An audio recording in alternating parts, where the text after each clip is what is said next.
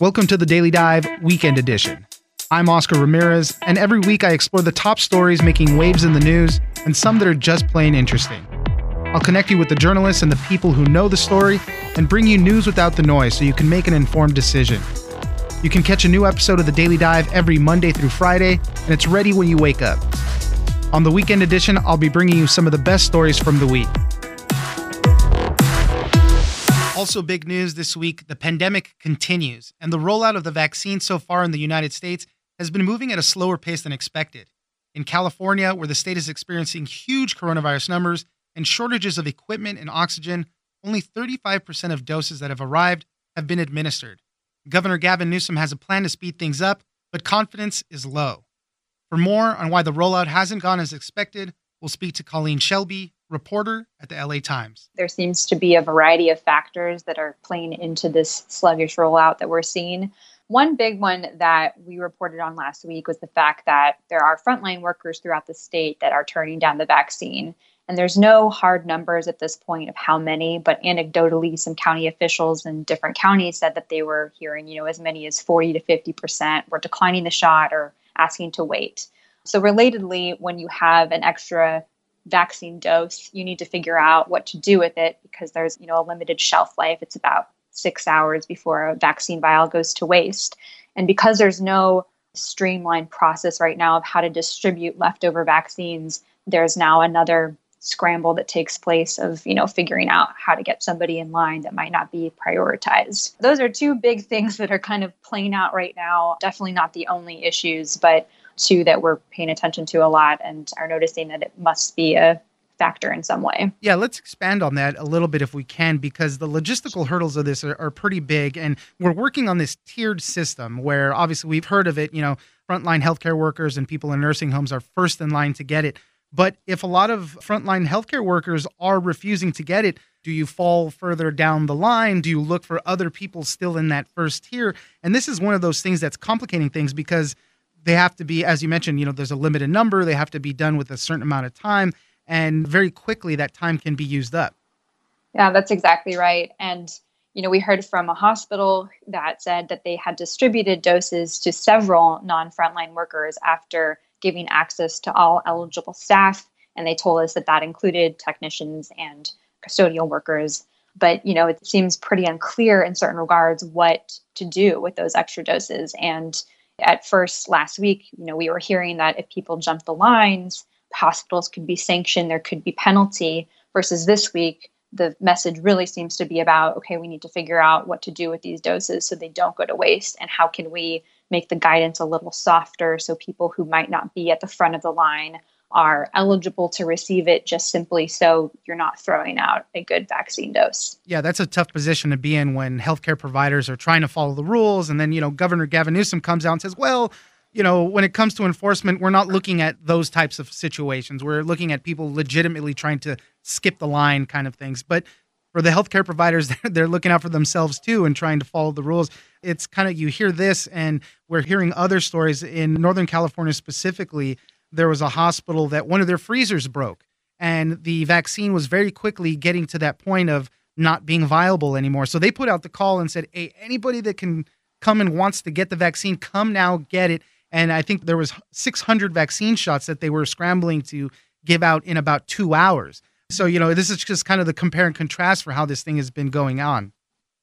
That's right. My colleague Anita Chabria, she wrote about that earlier. And it seems to be a situation that's not as uncommon as we initially believed it to be.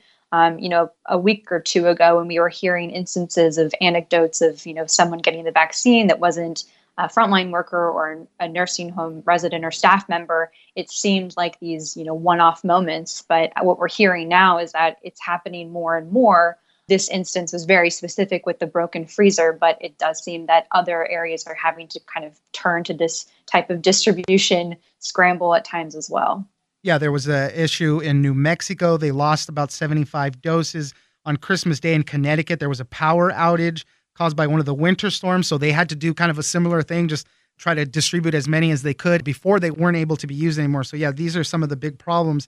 What is the governor of California, Gavin Newsom, said on how he plans to at least help fix the issue. My understanding is he wants to increase the number of distribution sites and then allow other professionals to be able to administer these shots as well.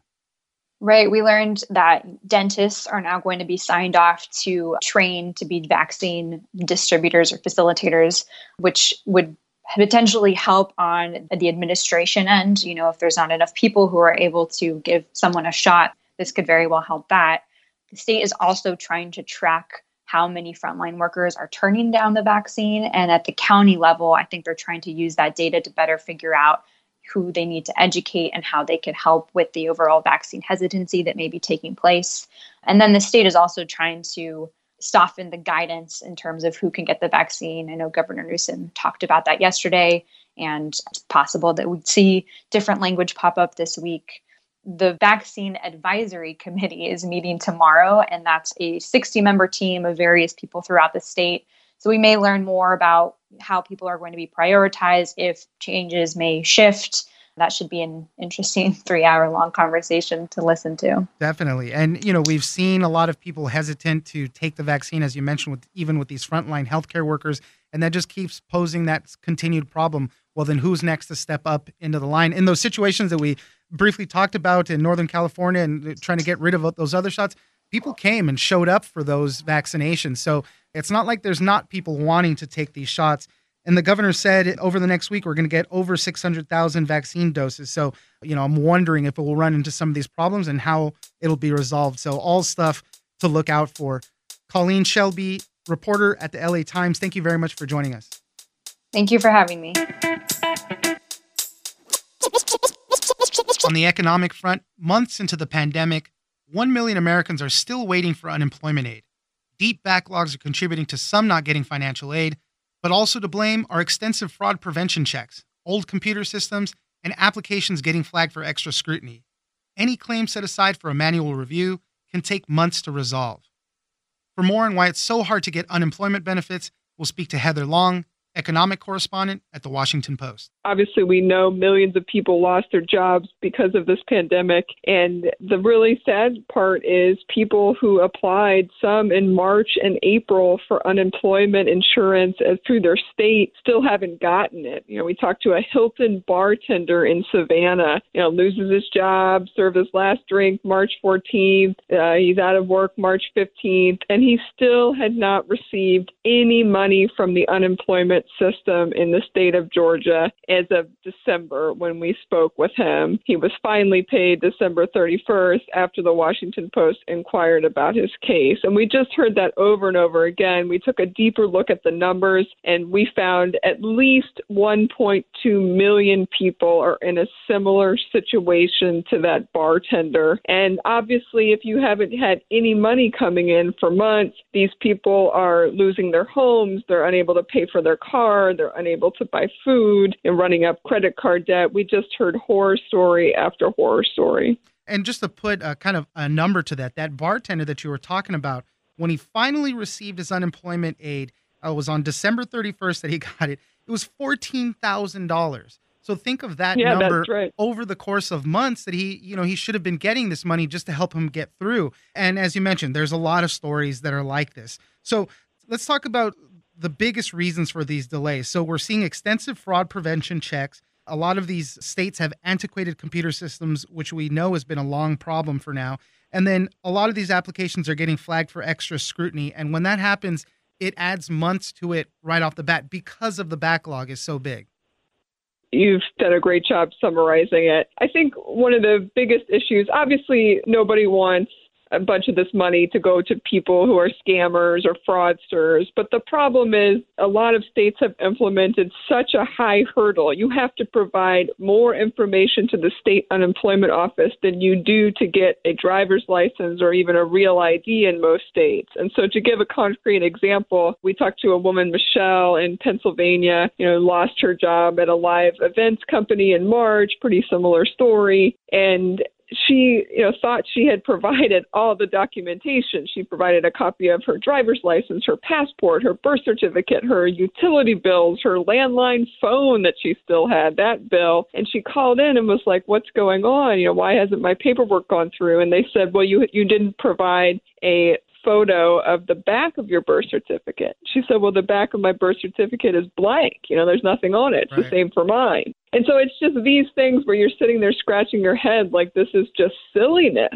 that's preventing these people from getting the benefits they deserve. You mentioned fraud, and, and there is some fraud. I think California was an example where Bank of America estimated that they paid up to $2 billion in fraudulent claims. What are we seeing on that front? Obviously there has been anytime you have 50 million people who've applied for unemployment this year you know there's bound to be some that are scammers or fraudsters and we've seen that with a number of the government programs in 2020 but again it's that balance between at the same time as our article points out there's people who have very valid cases and they are getting these months long delays. So there needs to be a middle ground here. And one of the biggest issues we're seeing is anytime someone gets flagged for manual review. So basically, if there's any hitch in the case, like that woman who didn't have the back of her birth certificate photographed, or you know somebody who makes a typo, heaven help them, in their application, or there's any sort of extenuating circumstance, like maybe if you quit your job, you normally don't apply,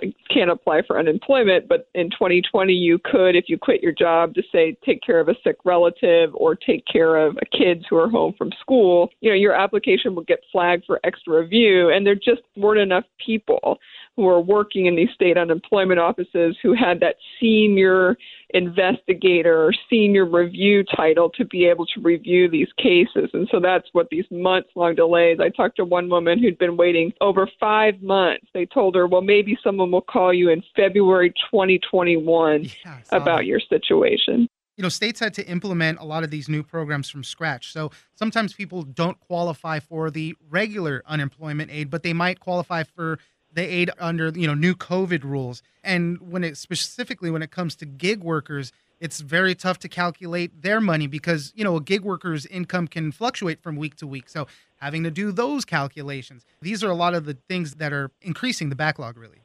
Exactly. Congress did create a new program last year to help self employed and gig workers, including Uber and Lyft drivers, among many others. And that was called Pandemic Unemployment Assistance, or PUA. There are roughly 9 million people who were on that program at, in December. So this is not some little side program. This turned out to be a real key saving lifeline for a lot of people. But states handled it very differently because it was a brand new program. Some of them, like the state of Georgia, required quite extensive documentation before they would release any funds. Other states took the approach that they sort of gave people the benefit of the doubt if they could provide any documentation that they had a job before the COVID hit they would at least pay people the minimum amount. Now, the minimum amount is uh, barely over over a hundred dollars a week, so people were definitely not getting rich off of PUA. But they sort of erred on the side of caution. I think the real bottom line here, two big takeaways for listeners. Number one is we should have been upgrading and investing in state unemployment offices for years. And there was years of neglect, and some of these states were running computer programs from the 60s, 70s, and 80s, and that's just unacceptable. And the second thing is our unemployment system is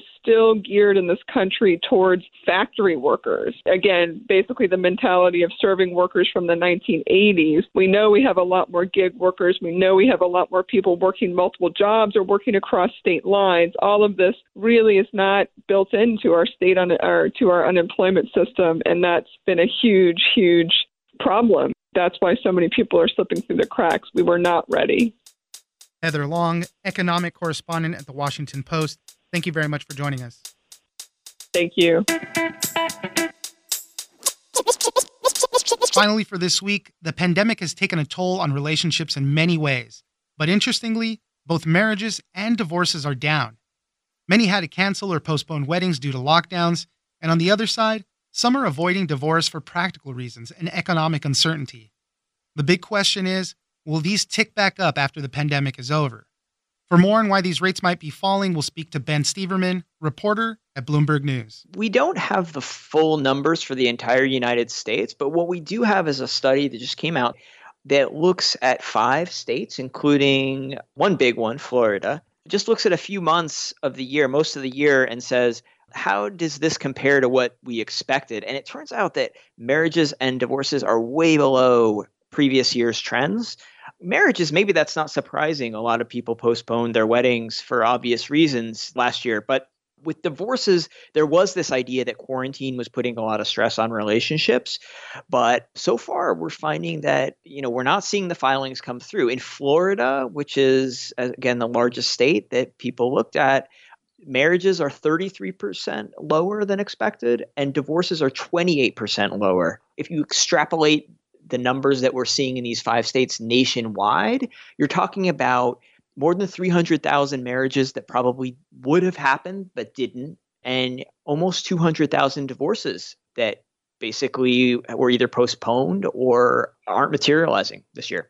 Yeah, this is a study that was coming out of Bowling Green State University. The five states that they looked at, uh, as you mentioned, Florida, Arizona, New Hampshire, Missouri, and Oregon. So they all saw these numbers drop. I think Arizona was maybe an outlier in some of the the numbers there, but you know, you kind of mentioned a little bit of you know one of the big reasons why. So a lot of things were postponed. Maybe there was a lot of closures government wide, government offices. So it was maybe harder obviously to even get those marriage plans going and and you know you couldn't organize with large groups of people but on the same side divorces too even still hard to get all the paperwork filed and, and to go through all that so you know what you kind of see is a lot of couples maybe staying together for practical reasons money reasons other things yeah and when you think about a divorce you know there is in some ways you can imagine it being pretty simple to divide up your assets but for a lot of couples who are going through divorces, especially people with children or businesses or complicated finances, this is a terrible time to get a divorce.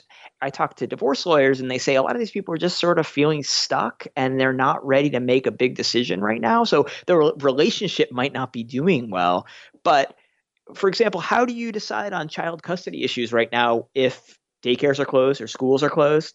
How do you decide what that business is, is worth if you know it's a restaurant that's closed or doing really badly so a lot of those things are going to get pushed out probably to next year. And you know, maybe we'll see. Maybe some people will actually work through their issues and the divorces that they would have actually happened last year maybe never happened at all and maybe people uh, learn to stay together.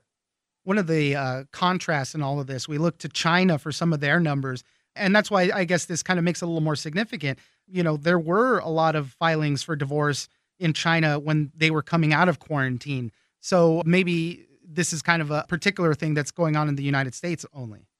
Yeah, and it could be different in different parts of the country, so we might not have the full picture here. I but I definitely think that we'll be looking forward, you know, looking in 2021, really kind of watching these numbers and saying, is there this pent up demand for divorce and marriage or to some of the divorces and, and marriages that were supposed to happen, maybe they'll never happen. And, you know, part of the longer term trend in the US, which might be different from other countries, is that divorce and marriage have both been declining for many years here. And so does that trend actually kind of accelerate because of the pandemic? Or maybe, you know, people I've known some people who've who've started dating this right. year and found people. So so maybe there's a pent up demand and maybe next year things will really bounce back. Yeah, you, you posed a really good question in your article. You know, how many of these weddings that might have been called off in 2020 will eventually go ahead? And as you mentioned, kind of, kind of how you're saying with this generation right now, waiting longer to get married, things like that. Like, how will this impact that trend. And that's just something that we're going to have to wait to see, but definitely something to watch out for. Yeah, for sure. I mean, we've seen couples, especially young people, being much more selective about who they marry. And you have a lot of people who've just kind of foregoing marriage altogether.